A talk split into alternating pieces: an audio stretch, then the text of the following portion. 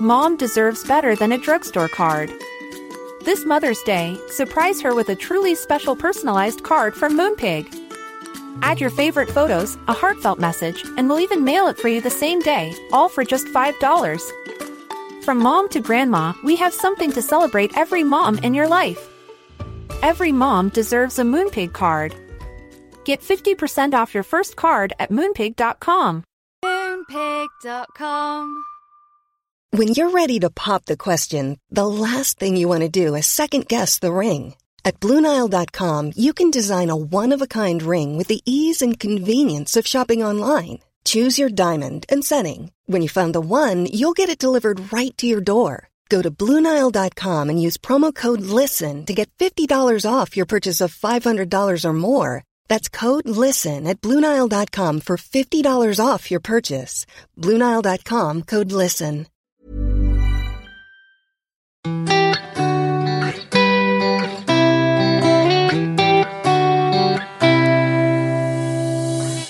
There she is. Come on in. Come on in. We're- on Fast Track Monday, Jane. Come on.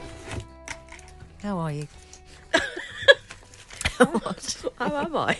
Well, the same as I was when I went to the loo. I haven't really. Well, obviously, it's always a lovely to get back. Yeah. I've often thought, would you be that much lighter if you weighed yourself after you'd been to the loo? Hmm. I mean, you must be physically. But I'm not sure that ever So, but I. I don't think they're going to keep But- no, but- scales in the loo. But, you know, sometimes too when, niche even for me. This. when you do a wee that's of almost kind of bovine quantities, Well, that wasn't. I can assure you you. do think, oh, lost about half a stone there. Right, uh, welcome to Off Air. It's with Jane and Fi. We're a little bit giddy and it's only going to get worse because we are uh, in the final furlong of the pre Christmas thing, aren't we? We're in the kind of the foothills of the festive season. We are, Yeah. yep. Yeah, we've only got four days to go at work, Footling about, looking for our packer mac. That's where we are. and already lots of people are off. aren't Did you have a very busy weekend? I did a lot. I actually sent some cards. I did some. I went to my local shopping thing. You know, massive shopping centre. Completely, uh, for not for the first time, misjudged it. Went in far too many layers, sweating cobs within about half an hour of arriving. Rammed by half past ten on Saturday morning. Why? I almost cried. I just thought, why have I come here?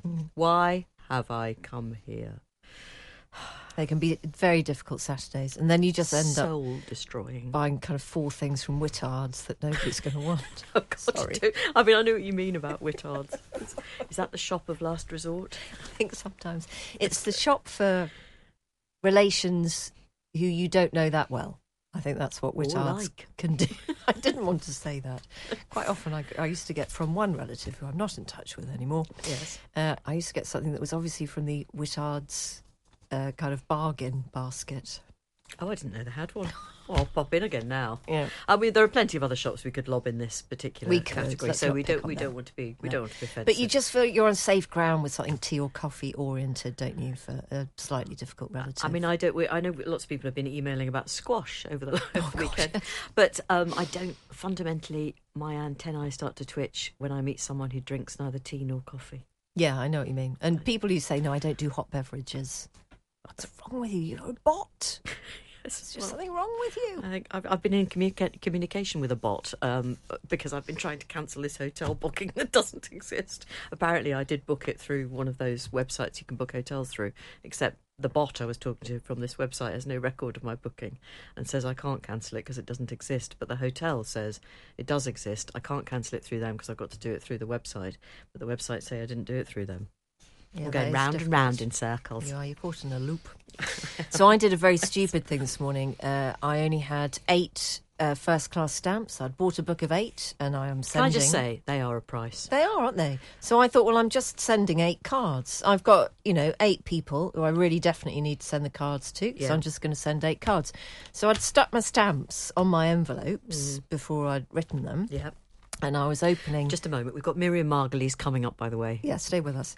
Uh, and I was opening the post because I thought, well, I'd better just check in case you know that person sent me one and they're really going to want a response. And one of the things that I opened was actually one of those notice of prosecutions from the Metropolitan Police for another driving offence. so can you see what I've done here, Jane? What have you done? Well, because I didn't want to have to go and buy another stamp to send to the police, so I sent them a card. right. You've sent them. Uh, uh, well, I filled out my form, Yeah. and I thought, well, I've put this, I've put the stamp on the envelope now. I can't waste that, so I've put my little prosecution thingy. I've accepted the charge. I mean, I Oh, have you? know- Ano- oh, Another? yes, and hopefully I'll be able to go on another course, and maybe Suella will be there if I'm lucky. And I just thought, well, I'll send them a card, so I wrote inside. From a delighted car Did owner, happy? Christmas. I Yeah, did. okay. And it's going off to cameras, Met prosecutions. Hope they like it. Well, I'm sorry to hear of your trouble. and uh, will I visit you in prison? Uh, mm, Well, I tell you what, Jane. The good news is that if I went through that red light and got done, then 17 cars behind me also got done, and the Metropolitan Police will be in. They'll be in the black for years. It is. That's an interesting point because you do some, sometimes wonder how many people are caught at the same time. I'm not joking. I was only just, and my, you know, I had committed to the move. Yeah. And so I thought, oh, right, I've got to just. and it you know, can be in, in, in fairness to you we've all been there Yes. you you can't you can't at that point then stop suddenly because you've got a whole load of people behind you But I'm not exaggerating. About six or seven cars went through after me. It was on one of those temporary lights. So. oh i don't think they count Well, they do, Jane. Do as I've found out. Yes, you've they very found much do. oh i think it's only half price if you go through one of those. I don't think it is. I don't think it is. And obviously, I'm very sorry. I'm a very, very law abiding Oh, yeah. citizen. No, uh, in, and actually, it does make my kids laugh because we see some but just terrible driving around London. And that's not me in the Skoda. And yet, I'm, you know, almost at the end of my You've licence. been unfairly picked on. If you were a scouser, I'd say it was because you were a scouser. Well, you know, just no one, and that's why they're picking on you. I think it is. Um, Okay. okay. now, you, we've both been watching Vigil. Oh. Uh, and actually, I've got the list here of top TV shows of the year. Uh, Succession, never seen it. Happy Valley, brilliant. Blue Lights, brilliant. The Bear, no. The Sixth Commandment, No. I saw that. That was good. Uh, I can't be bothered doing any more. Uh, but they're they're the they're the top ones, and I would say that uh, Happy Valley and Blue Lights really do stand out. I would agree. Yeah, Vigil uh, is a very strange one. If you're not in the UK, uh, you may not be familiar with the work of Suranne Jones, who is the leading actress in almost every policey, thrillery type thing that the BBC makes. Is, is that fair? I mean, I like her. Anything procedural and twisty. Yes, that's right. And uh, she she isn't a lesbian, but she always plays lesbians. Have you noticed? No, in Dr. Foster, she, was. Oh, I no, didn't see that. She was a confirmed heterosexual. Oh, was she? Confirmed. She was. um, was Dr. Foster a, a fruity show? Because I don't know why I didn't watch that. Oh, you'd really like Oh, it. Yeah, okay. Yeah, it was very good actually. Was she a doctor? She was, and you, she, you didn't. She, de- yep, she was, and she was also a foster. Uh, Okay. You didn't know at the beginning whether she was good or bad. Mm-hmm. It was very good. Yep, you'd like that enormously. She's got beautiful eyebrows, but you think her hair was a little lank in this series. You weren't supposed to quote me. Her hair is lank in this new second series of a show called Vigil. She's in the Middle East. She's in a lot of dicey situations, and probably shampoo and conditioner are not uppermost in your mind No. uh, when you're when you're going through that. But there are some weird aspects to Vigil's plot, aren't there? The first series was set solely on a submarine, and I got bored stiff. I've got to be honest. This second one is two lady detectives. But they're, but they're together. And, I'm not joining in with you and on that. one of them is pregnant yes, and she's at home and sh- but she's on the same case as her partner well, they are which is a bit odd i'm not sure that would happen health and safety alert all over the place. Yeah. She's quite heavily pregnant. yeah. and- she's jumping out of windows Yeah. shinning up buildings Yep. i don't think that's in the police handbook i could be completely wrong but i I don't think that would happen. No. And her partner is out in a sort of unspecified, well, it's a fictional Middle East location, isn't it? And she's certainly up against it. Anyway, I, I'm enjoying it hugely, whilst also tittering along at all the things you can find fault with. It gets really complicated towards dear, the end. does it? Yeah. And I was thinking, this is such a good test. Um, I mean, in all seriousness, if you want, if if if you're ever worried about a loved one, uh, you know, slipping into you know the early stages of senility or whatever, Hmm. just m- make them watch a complicated crime drama and explain it to you. There were moments last night where I had to just pause it and just kind of think, okay, well that one's over there, that you know, because it's all of that counterintelligence, which is a strange term, Jane. What's what's the counter? Where's the counter in counterintelligence? Isn't it just intelligence?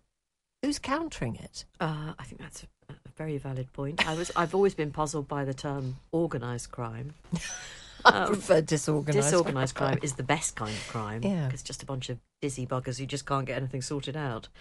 You don't hear a lot from them, though, do you? You don't know. No. Disorganised criminals presumably never get round to actually committing any crimes. Or maybe they do. Well, I think they're the ones who get caught. Ah, But maybe you only have count. I don't know. Anyway, somebody in counterintelligence will be able to tell us about that.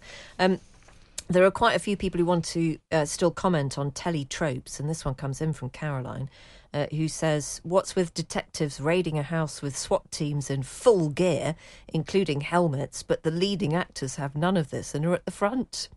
Better still, also pregnant, like in Vigil. well, it's a very good point, Caroline. And also, you know, the white suits that they put on at crime scenes? Oh, yeah. So all of the forensics have them, but then the police officers just walk in in normal clothes. They'd be contaminating the scene, Jane. Oh, that's true. No, you, No, s- you no, no, sometimes. No, you very, very occasionally. Vera see- wears one. No, she doesn't put on a whole white suit. Oh no, she No, she just gets Kenny or somebody to put her blue galoshes on. Oh, and then she just And then she tramples in. Big Yeah. DNA everywhere. Oh, yeah, there would be. A couple of quickies. Uh, thank you to uh, Anita for her lovely photograph of her cat posing very pompously in front of the Christmas tree. Um, happy Christmas. Dusty, not impressed, but I've convinced her to pose to get a nice Christmas card to my favourite podcast presenters. Uh, well, Anita, that's a lovely thought, and thank you very much. And cats do like nothing more than a pompous pose in front of a tree.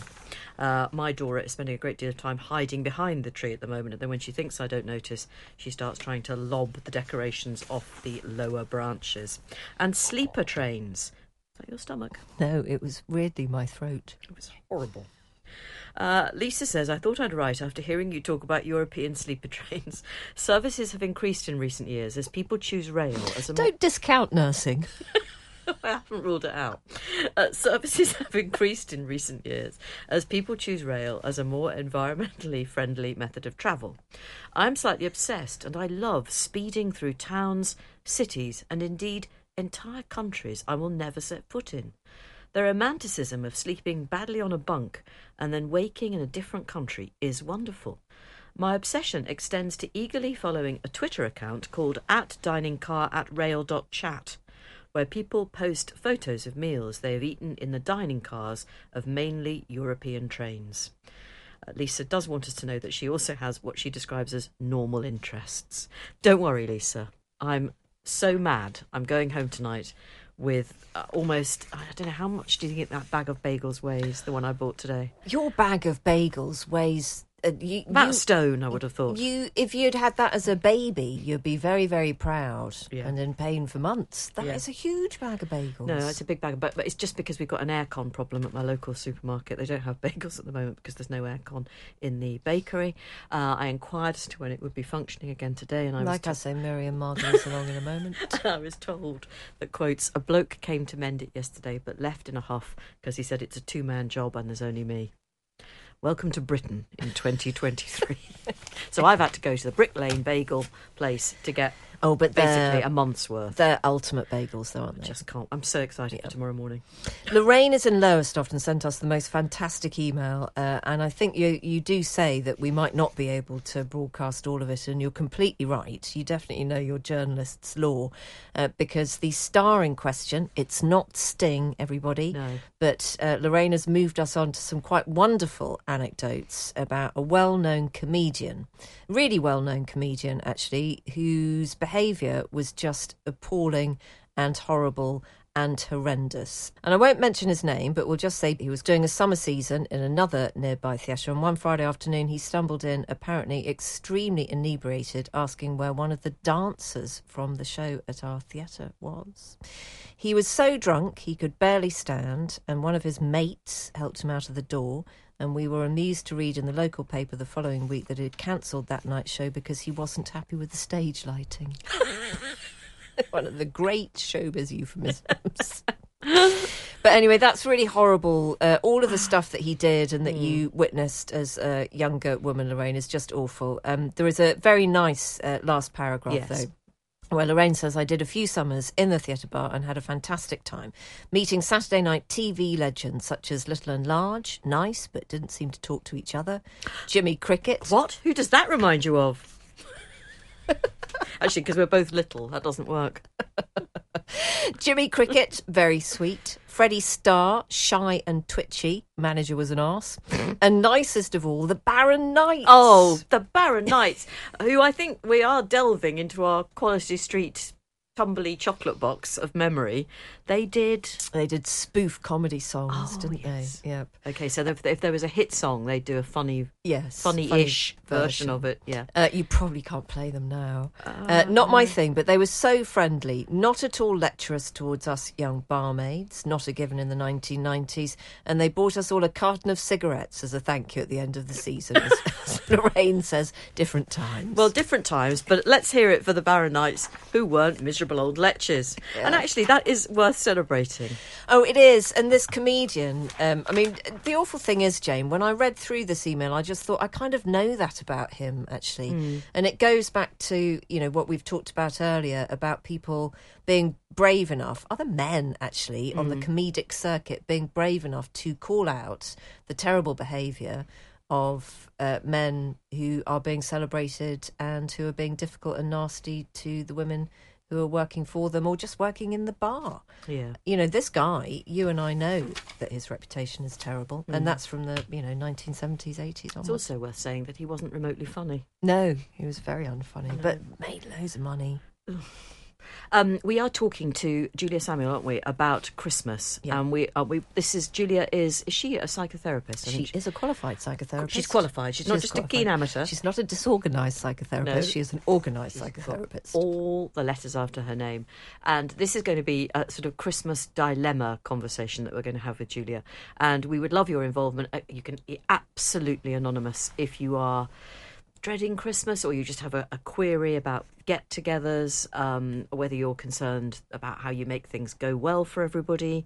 And I, I mean, I, or whether you're just, uh, perhaps you've had a miserable year, a bereavement or something absolutely dire has happened to you, or you're just not feeling well. There might be a multitude of things going on in your life or in the lives of people you care about, which just makes you a little bit wary of Christmas. And they can be, they can be immensely stressful. Those those holiday days, can't they? There's no doubt about it. hugely. And although I think quite of us, quite a lot of us approach Christmas with a "we'll get through it, we'll get through it," you know, we'll all get out the other side. I think sometimes a really bad Christmas it leaves its mark for a very, very long Yeah. time.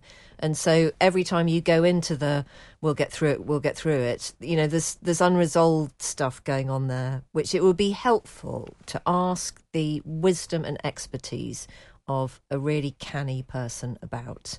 So, as Jane says, you can anonymise yourself if you'd like to, and we'll put those questions to her. Yes, so anything you want to say about Christmas, or just a, actually a, a memory of yours, good or bad, about Christmas, and how you've reflected on it since. Uh, Jane and Fi at times.radio. Uh, there was a woman actually sitting opposite me on the tube today who was, I felt for her. In fact, I, I she was me, essentially. She was writing her cards on the tube. But obviously there were sudden stops and um, went over, you know, sometimes sometimes it's a little rickety on the old tube line and the pen was shooting out of her hand and the cards fell on the floor at one point. And I just thought, madam, do it do it when you get somewhere. Don't try and do it on the train. But honestly, w- women, and I'm going to say this, it's largely women have just got a lot to do at the moment. Hmm. A lot. So, ask a man. Oh, ask a To help do you it. out. Yes, if you if you find if you can find one. This one is Andrew, who says, Dear ladies, I am the 81 year old male whose email you broadcast recently. I love the fact that, that he doesn't feel the need to expand on that. Just think, well, there are so few of these. We know who you are. Yeah. Uh, this time, not regarding the Latin for parts of the anatomy, uh, but your Do You Know Who I Am thread years ago in the much loved Goon Show. Did you like the Goon Show? Is that one of the ones you hated? Okay, well, I didn't like. Did you like that? I don't Mm. like any of those things. Uh, but look, Andrew brings it to our attention. Uh, the following exchange Do you know who I am? Why have you forgotten?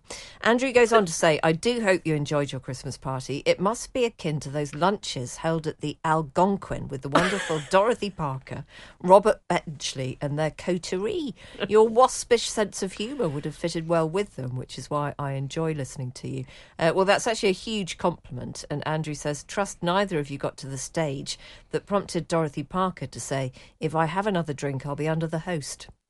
well, Well, we were the hosts. we were the host, and nothing untoward happened. No. But Andrew, thank you for remembering all of our pets' names, and we wish you a very happy Christmas too. Yeah, happy Christmas. Um, and this is very uh, well. It's actually lovely. It's from Ali, who says, "I'm writing to you from my sheep farm in Gisborne, Gisborne, New Zealand, where we're in the middle of the usual hectic and hot. It's 30 degrees today. Run up to Christmas. I listen to your podcast in the morning, and it's become such a staple of my day to hear you both nattering away. Your email correspondent on today's podcast, who spoke of her WhatsApp connection with her younger brother, really resonated with me, as I have a dear friend and a former neighbour who's recently moved back to her native Oxfordshire after being in New Zealand for a decade. I really miss her dearly, but we've developed a habit of sending each other fairly long winded voice notes a couple of times a week. Me on my farm track, complete with sheep and cow background noises, and she on her English village walks with her cocker spaniel. Due to the 12 hour time difference, I will often wake up in the morning to a deliciously chatty voice note, and there's nothing I like better. We both agree that these sometimes rambling messages do a dual service and that they keep the recipient up to speed with the goings on of our respective lives and families, but they also act as a kind of diary entry for the sender. That's really interesting, isn't it? Um, she left New Zealand 18 months ago, and whilst we haven't spoken on the phone or Zoomed in that time, I really feel like we're just as connected as we were when she used to while away the hours sitting at our each while we used to while away the hours sitting at each other's kitchen tables, drinking tea and laughing until we cried. Happy Christmas to you both, Ali. Um, Ali, thank you for that, and I'm glad that you you've kept up so brilliantly with your friend since she came to the UK. Isn't it a voice? I don't really understand. Voice notes are just what we used to call messages, aren't they? Or are they a longer form? No, they're they're just what you used to call messages, but you Right. don't have to go through a number and into an answering machine to get them. That's what's different about them. I don't think I've ever sent one. I'll send you one later. Fighting talk. uh, but I suppose that is a that's a really sen- uh, yeah I like that. It's a great idea. I don't know what yeah it obviously works for them. Don't know what your friends called Ali. Anyway, happy Christmas to you. Uh, Andy Oliver does a fantastic impersonation of the youth of today. Oh, she? Sending I'd like to endless hear voice. No, it is Yeah. funny. Because Yeah. it just it's just all these kids just holding up their phones in front of their faces and just shouting into them. Yesterday, um, my youngest child managed to devote almost the entire day to stretching a jumper that she had made small by washing it inadequately. And do you know about this? You bathe it in conditioner. I don't, but that's a top tip. Yeah, you bet. if you've got a jumper that's gone small, uh, you yeah you you stick it in a, a, lo- a washing tub. My language has just totally deserted me. What's it called? A bowl. stick it in a washing up bowl with conditioner and leave it for hours on end, and then you'll find it much easier to stretch. It's a good use of her day. Oh yes, she was exhausted at the She- end of that. You're the one with the degree. Not yet. Oh, okay. Still time. Uh, I just want to say hello to Loosh, who is listening to us in Dubai. I'm glad it's worked out for you moving over there. Uh, I tell you what, we watched uh, on, I think it's on the Netflix, uh, the first 10 minutes of a reality TV show called Dubai Bling. Oh, I haven't seen that. Give it a go, Jane. I would like to hear your thoughts about it. Dubai bling. We came away with the impression that if you ever, ever needed an argument for the abolition of fossil fuels, the people involved in Dubai Bling are that argument in human form. Right. It's not fair. They've got all the money. They don't uh-huh. deserve it, and they're not spending it very well. Jennifer didn't read the label when she had a bout of thrush. Does she does she want her name mentioned? she doesn't mind. Really? Okay. I didn't read the packet as I assumed every thrush treatment would be a pessary. Although I was surprised at the blue colour of the tablet, I inserted it and went about my daily business. Actually, I'm go- I'm going to have to just throw this out there because I don't know. is that it's not likely to do you any harm? Well, after going to the toilet later on that day and finding a blue residue, I Oh. referred back to the tablet Yes, packet now in the recycling bin, only to read it had been an oral tablet. Oh. The thrush did not clear up, and neither did my embarrassment. Thank you for the laughs. Well, thank you, Jennifer. Thank you very much. oh, dear. But if the worst she got out of that was blue wee, yeah, then not the end of the world, is it? no, and it's and and presumably it wouldn't matter which end a medical thing went in. It would be okay, wouldn't it? I mean, if you swallow something, it's ending up a membrane away from where it would end up if you pessaried it. This is not a medical podcast, as as you may you may have picked up. Um, are, I'll give you Miriam's cue. why is thrush called thrush? Oh, that's a really good question. Um, it seems a peculiar name for. Well, it does, doesn't it? And it's that is a really good question because nobody goes to the STD clinic and says, "I've got genital sparrows." I bet somebody has. Right, let's hear now uh, from Fi Glover, uh, who will tell us all who our guest is. right, proper Q voice, Q voice. Here we go. Here we go. Here we go. Miriam Margolyes is an actor, speaker, writer, and provocateur. She's as packed full of provocation as she is of kindness and compassion, and it's quite a heady mix. She has the second volume of her memoir out at the moment called Oh Miriam, but we'd take any excuse to talk to her, so we were happy to use that one. Uh, if you'd like to play Miriam Margolyes bingo at home with us, your card needs a raw onion, a radish, several swear words, and a fart. These are all things that Miriam likes to delight an audience with. Uh, we talked to her at her home in Italy, and we joined her as she made her last minute preparations for our interview. Thank right, you. I'm ready. Go on. Just cleaning my ears with a toothpick. Mm. Go on. Can we start with some of the really serious stuff, Miriam? Uh, and we will Yes, do the full, course. yeah, we'll do the full light and shade over the next 20 minutes. But I think it's really important because the serious stuff doesn't get any more serious than it is at the moment. And in your book, you do say that the living person you most despise is the Israeli Prime Minister, Benjamin Netanyahu, for, in your words, fanning the flames of conflict between Israelis and Palestinians and removing the chance of peace. Obviously, your book came out before the horrific events of October the 7th and the unfolding conflict since then. So we just wonder what your thoughts are at the moment. Truly, I'm in despair at the moment. I didn't know that people, ordinary people, could be so wicked, so, so heartless. I think it's the lack of heart that depresses me. I don't care, you know, what the politics are. I've left the politics behind. I'm just thinking about children dying and families being separated, hostages and and bits of children in the street, bits of children. I I just can't cope with it. And I don't know anybody who can. I mean all my friends really think the same as me and the ones that don't have told me in no uncertain terms that they don't want to speak to me anymore. And I must as it as they say go well on my journey. But my journey is heart heartrending and uh, my comments are irrelevant. I just feel utter distress. Why why have some people, some of your friends, uh, stopped talking to you and wished you well on your way? What, what what might you have said that offends them? The actual trigger for for that was that I signed a letter, uh, an email from a group called Artists for Palestine, uh, asking for a ceasefire, and uh, apparently that so shocked and wounded really one of my closest friends in Israel uh, that uh, he felt that it was not possible to continue our friendship of about 30 years. And that shook me because I thought that everybody would want a ceasefire, whatever, as it were, side you're on. And um, uh, then the, the growing anti Semitism which I completely understand, although I equally deplore, is sprouting all over the place. So, uh, you know, things are getting worse, not better.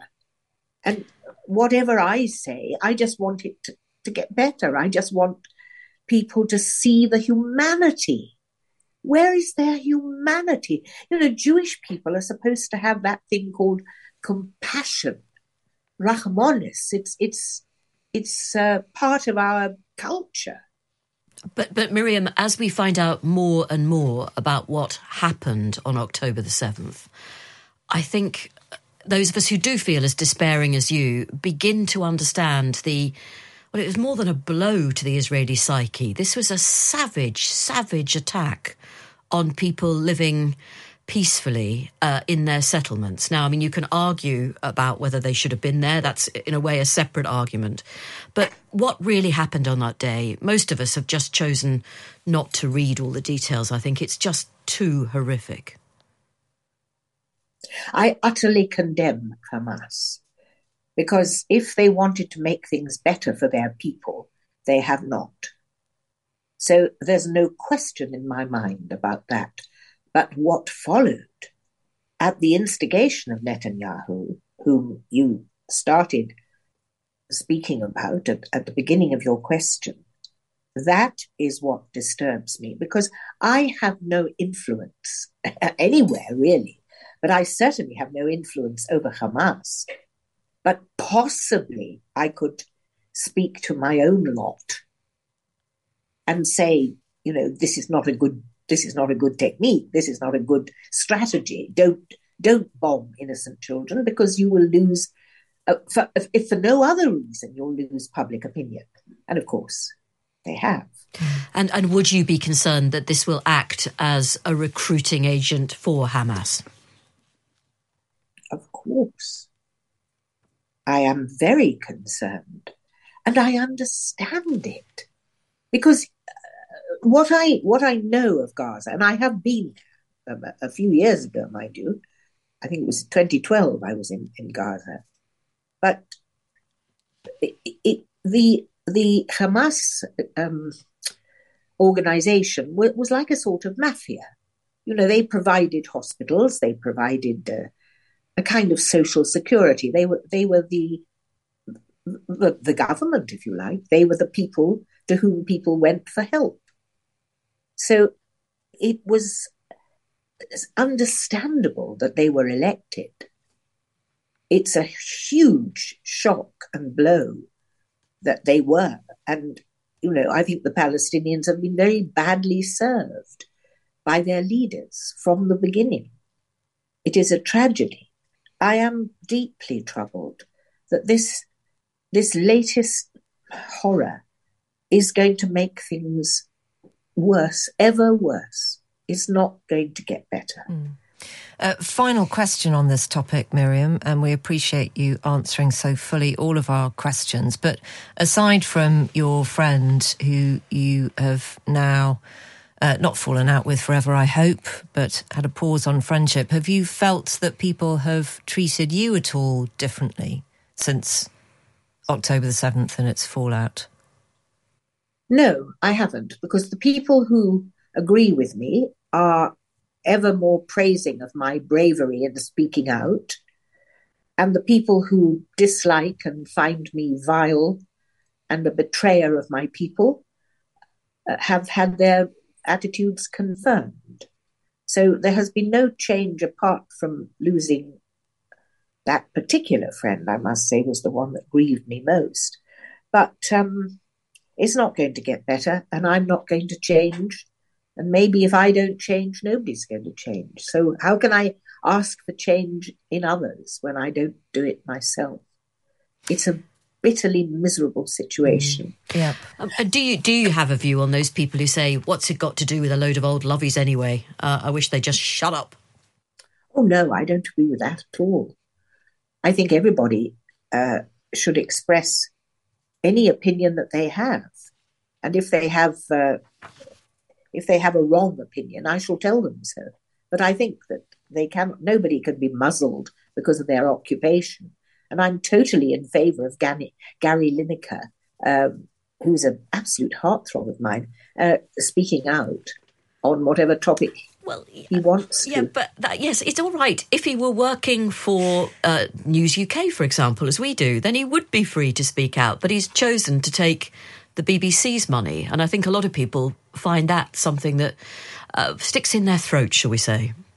Because he takes the BBC's money doesn't mean that he has to agree with everything the BBC agrees. No, with. he's just not supposed to say anything. That's the whole point of being paid by the BBC. You keep your thoughts to yourself. Well, I've worked for the BBC all my life, from the very beginning of my career, and I have never shut up. So if the BBC chooses not to employ me anymore, well, I'm I'll be deeply sad, but I think they're wrong. I don't agree with you that we have to shut up about our, our if you speak when you're uh, doing your job for the BBC, then then you shouldn't. But if you if you are a, pri- a person uh, at home being interviewed, then you should say what you think. I, I, I think it's monstrous to expect people to shut up. You know, I've noticed, funnily enough, in um, in a lot of contracts that I'm offered recently from film companies, nothing to do with the BBC, that they want you not to talk about your salary. How dare they try to muzzle their their employees? I find that really scary. And it hinders all of us. I think one of the things that we love about you, Miriam, is that we can ask you a straight question and we're going to get a straight answer. How much did you get paid for your latest book, Oh Miriam Stories from an Extraordinary Life? You know how much. I got quarter of a million. Brilliant. And Excellent. I mean, I'm not I'm not saying that I deserved it, absolutely not. But that's what they thought I was worth. And I may tell you that I just won a well, I don't know if it's a prize, but I've just been awarded a gold award by Nielsen's Mm. because I've sold half a million copies in a Oh, year. That's And, you incredibly know, good. You damn right it is. it's bloody brilliant. Now, don't you? So, and I'm- you do and hide your light under a bushel, Miriam. That's always been your problem. Life is full of what ifs. Some awesome, like what if AI could fold your laundry? And some, well, less awesome, like what if you have unexpected medical costs? United Healthcare can help get you covered with Health Protector Guard fixed indemnity insurance plans. They supplement your primary plan to help you manage out of pocket costs. No deductibles, no enrollment periods, and especially no more what ifs. Visit uh1.com to find the Health Protector Guard plan for you. Mom deserves better than a drugstore card. This Mother's Day, surprise her with a truly special personalized card from Moonpig. Add your favorite photos, a heartfelt message, and we'll even mail it for you the same day, all for just $5. From mom to grandma, we have something to celebrate every mom in your life. Every mom deserves a Moonpig card. Get 50% off your first card at moonpig.com. Moonpig.com. Ready to pop the question? The jewelers at BlueNile.com have got sparkle down to a science with beautiful lab grown diamonds worthy of your most brilliant moments. Their lab grown diamonds are independently graded and guaranteed identical to natural diamonds, and they're ready to ship to your door. Go to BlueNile.com and use promo code LISTEN to get $50 off your purchase of $500 or more. That's code LISTEN at BlueNile.com for $50 off. BlueNile.com code LISTEN. Miriam Margolyes is our guest on the podcast today. Now, in one of the chapters of her latest book, she takes Proust to task over his very boring questions because when Proust was 14, he discovered the Confession album, which is something between a rigorous psychological exercise and a kind of party game. Uh, it was a series of questions that you could use in any situation to get to know somebody. This was when he was 14. Yes, yeah. I mean, he was a bit ahead of himself, wasn't he? God. Yeah. I tell you what, I think this teacher just should have said, try again with brevity. Yeah. I think that would have helped. Not snappy enough, love. not very snappy. Marcel, do better. yeah. Uh, but the questions are things like what's your idea of perfect happiness? What's your greatest fear? And Miriam, when she read about these, thought that they were just really, really boring. So she compiled her own list of 25 questions designed to get any party situation going. And we decided to put some of them to her. the idea for that was given to me by my editor, uh, Georgina, Georg, Georgina uh, Hay, um, Laycock, who is uh, an employee of of uh, Hachette at John Murray. She gave me the idea for that because I don't read Proust, you know. I mean, it, it's it's too long. But uh, she had read this and she suggested it, and I thought it was a damn good suggestion, and I thought up the questions. Yeah, so uh, there are 25 questions here, and they are absolutely superb. I'm going to chuck a couple at you if that's okay. Uh, how long do you want to live? Is question number two in Miriam's questionnaire. As long as I'm not doubly incontinent. I think that's a great answer, to be honest. Yeah. Uh, it's I, true. Yeah, it's yeah. True. Is that? I mean, are, are you um, increasingly aware of your? Well, you're not frail, but I mean, all of us as we age, we change, don't we? Well, yes, it's harder for me to retain my piss. So it's not unusual for me to piss myself. Mm. So I'm just drinking water, which you have to do when you piss yourself.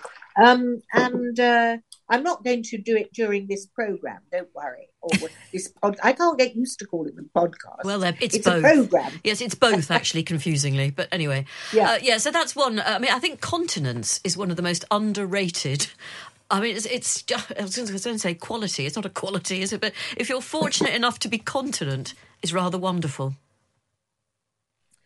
you it makes a great deal of difference to life if you if you can't be sure that you're not going to you know piss yourself or yourself well i don't do i i don't myself that's something that uh, isn't happening so thank goodness for that the minute that starts i think i want to peg out frankly mm. Uh, that's a fantastic answer. Question number 10. I think this will appeal to Jane as well, Miriam. Is space travel a waste of space? yes. Do you want me to enlarge on that? Just briefly. Uh, uh, before we start polluting and upsetting other other areas, let's put our own in order. Let's preserve our lives here rather than make a mess in other planets. Uh, I'm utterly against it, and I think it's a shocking waste of time and, and space, indeed, and ego. It's all about these millionaires swinging their big all over the bloody world. Mm.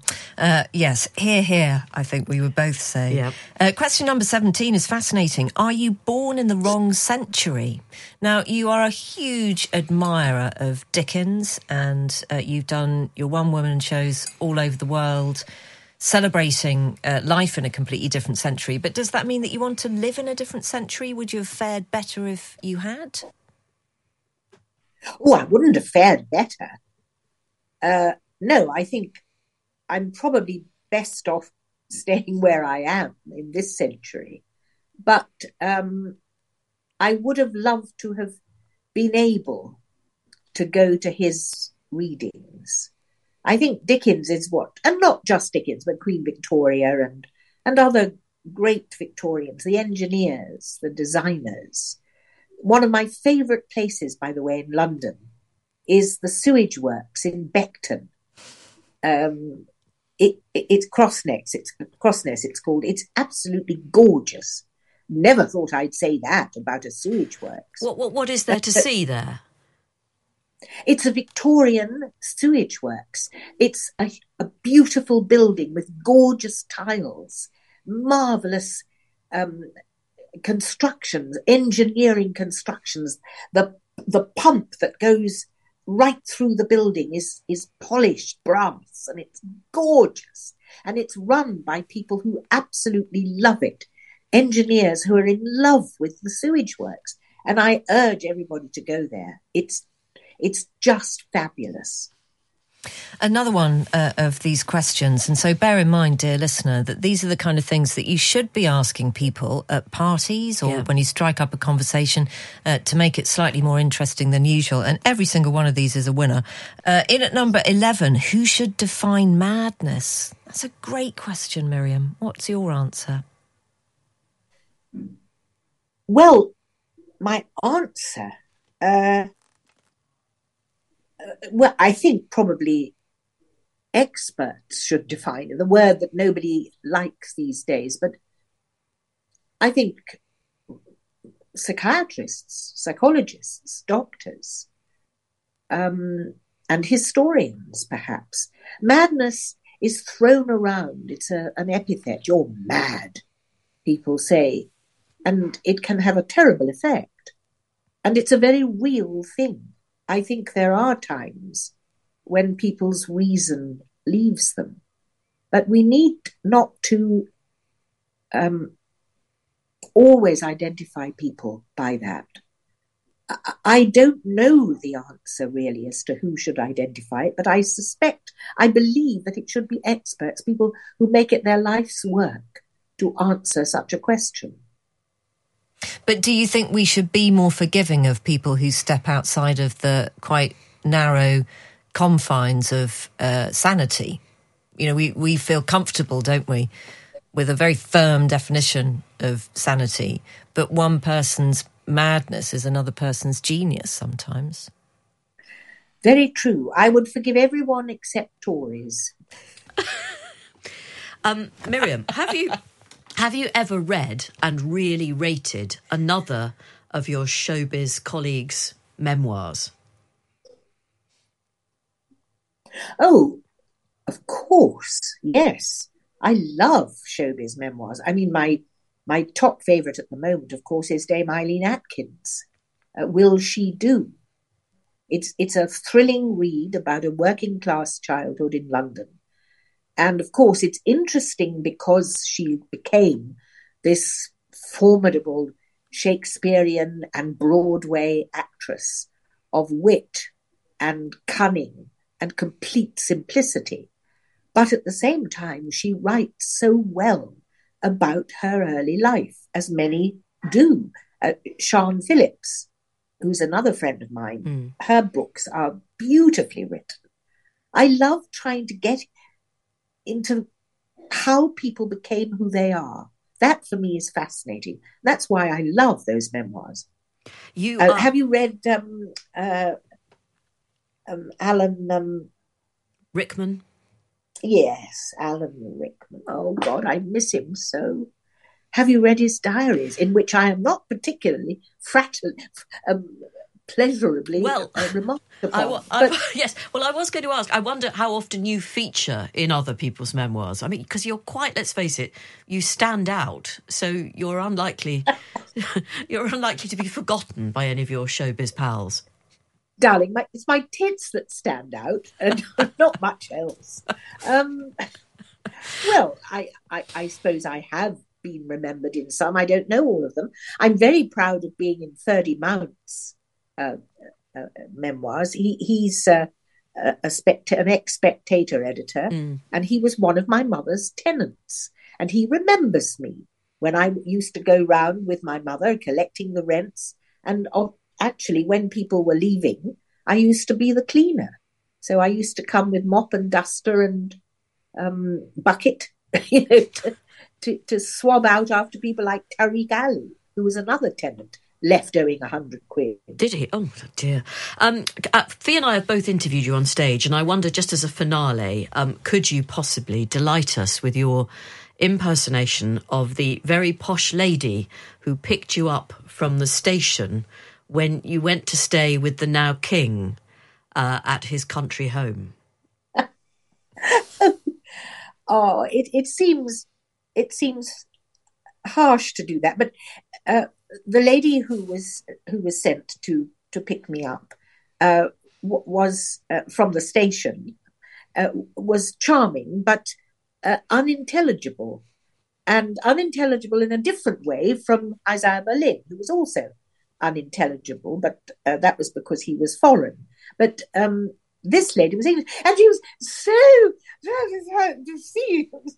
really Charles, he wanted to say, absolutely, you must come and see. And he said, oh, there you are, there you are. I and think... she was full of joy and yes. jollity. Yeah, but yeah. as you say, uh, largely incomprehensible. Um, but I know you don't mean it nastily. Um, that's done with affection. Um, well, Miriam, happy Christmas. Is this it? Is yes. this all there is? This is all there is, Goodness. Miriam, because uh, we are confined uh, within a kind of podcast box of uh, timings. But it's been really lovely to talk to you, and thank you for answering all our questions. Uh, what is next for you? We're talking to you. Uh, you're in one of your beautiful homes, I think, in Italy. Uh, Tuscany. Tuscany, yes. Tuscany. what happens next year? What's on the Miriam Margolyes slate?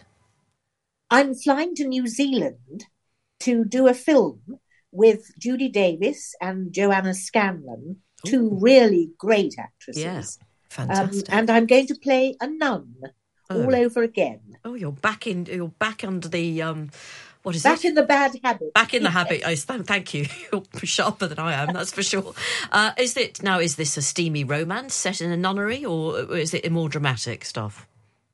No, it's it's a gentle feature film about an order of nuns fighting to retain their convent from being taken over by developers, and um, it's about location, and it's about the company I'll be with because being with people like that makes you grow better as an actress, and that's what, after all, I want to do. Well, that sounds like a fantastic uh, film not to be missed, but presumably we'll have to wait about a year or so to see it. Uh, but thank you very much indeed for joining us, Miriam. Very, very happy holidays to you. Uh, and stay well, stay continent, and all the very best from us here at News UK HQ. Miriam Margolyes, the latest uh, part of her memoir is called Oh Miriam. It's out now. And how much did she get paid? £250,000. Yes. So do you think she'll be able to squeeze out a third volume? I think she can because uh, you've you've read her first one as well, and Yeah. you've interviewed her on stage about it. It was a very fruity edition that she wrote it during the lockdown, and she seemed to be able to recall quite a lot of sexual escapades that really shocked people. Oh, Miriam, I think is calmer, wiser, more thoughtful, and.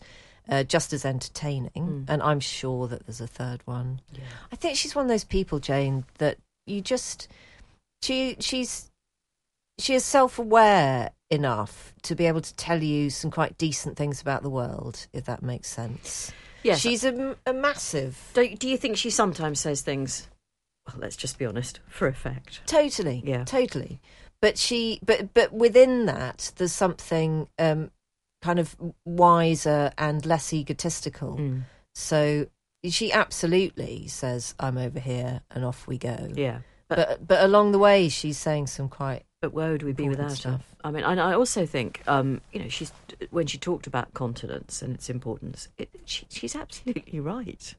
Um, there'll be so many people listening to that who think, "Oh, you shouldn't really talk about that," and then also simultaneously think, "Yeah, but I'm with her hundred percent." So it was exactly the point made by uh, Dame Diana Rigg, and uh, her daughter Oh, has released some conversations that she recorded with her. I mean, it's a couple of years since she died, isn't it? It is, yeah. And one of her points is her dignity went with her continence, and Mm. she just changed her her mind about wanting to be here. So I think it's definitely something that we should talk more openly about. Well, um, Miriam's certainly started the conversation, and she'll probably return to it. Uh, but I, I think she is. Uh, she's a force of nature is one of those slightly overused terms, but uh, I think you can apply it to Miriam.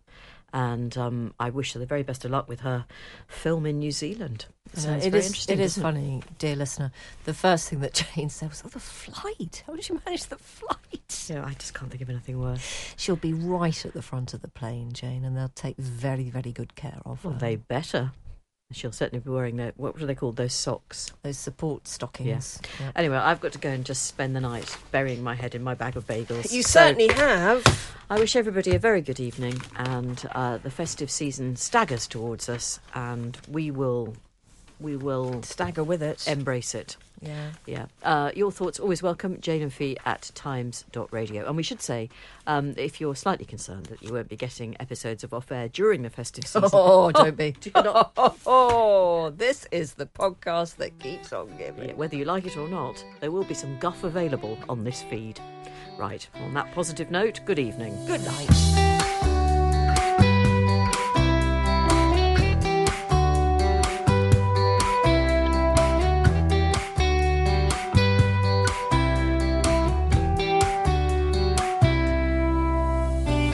Well done for getting to the end of another episode of Off Air with Jane Garvey and Fi Glover. Our Times radio producer is Rosie Cutler, and the podcast executive producer is Henry Tribe. And don't forget, there is even more of us every afternoon on Times Radio. It's Monday to Thursday, 3 till 5. You can pop us on when you're pottering around the house or heading out in the car on the school run. or running a bank. Thank you for joining us, and we hope you can join us again on Off Air very soon. Don't be so silly. Moneyga Bank? I know, lady. A lady listener. I'm sorry.